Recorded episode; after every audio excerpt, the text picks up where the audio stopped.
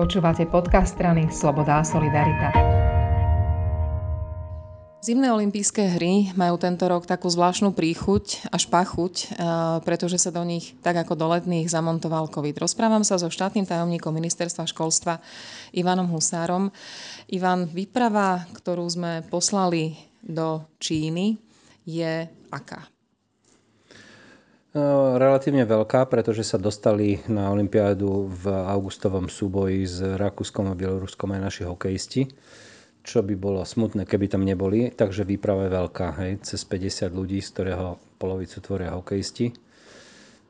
Výprava je zatiaľ ešte nie je úplne kompletná, pretože už majú COVID dvaja hokejisti, e, pozitívne PCR, respektíve podozrenie na pozitívne PCR majú dvaja lyžiari tak e, pevne verím, že nakoniec všetci, ktorí boli nominovaní, odcestujú. E, u hokeja je to možno aj trochu jednoduchšie, lebo tam sa dá dať náhradník, ale v ostatných športoch je to veľmi zložité.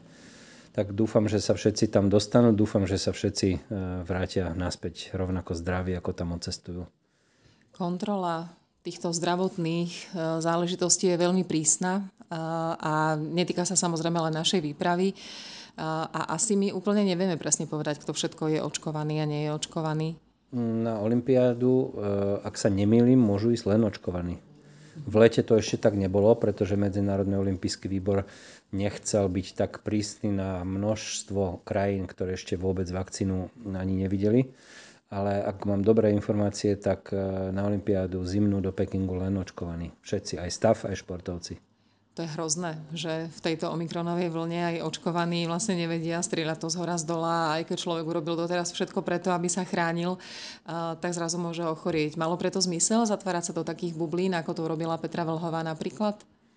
No, Petra je e, dôkazom toho, že sú absolútni profesionáli, pretože ten jej tým tvorí skoro 9 ľudí. A ja som s nimi celkom v kontakte a aj s Richardom Galovičom, ktorý je jej manažer a oni neustále sa testujú. Hej, neustále všetci 8 alebo 9 dbajú na to, aby sa im nič neprihodilo.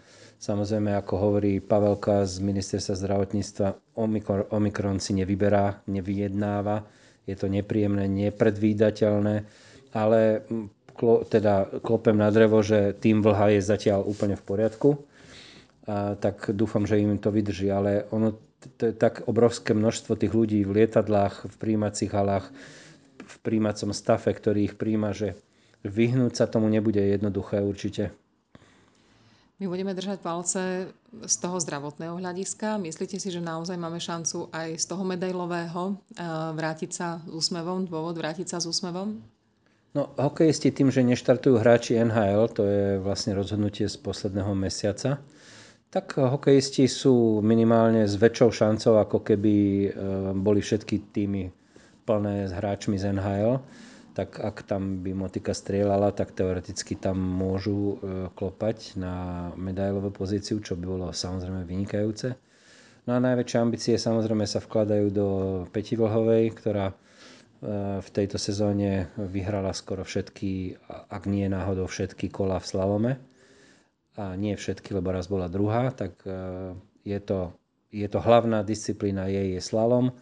No v obrovskom slalome urobila dva dobré výsledky, čiže teoreticky aj to.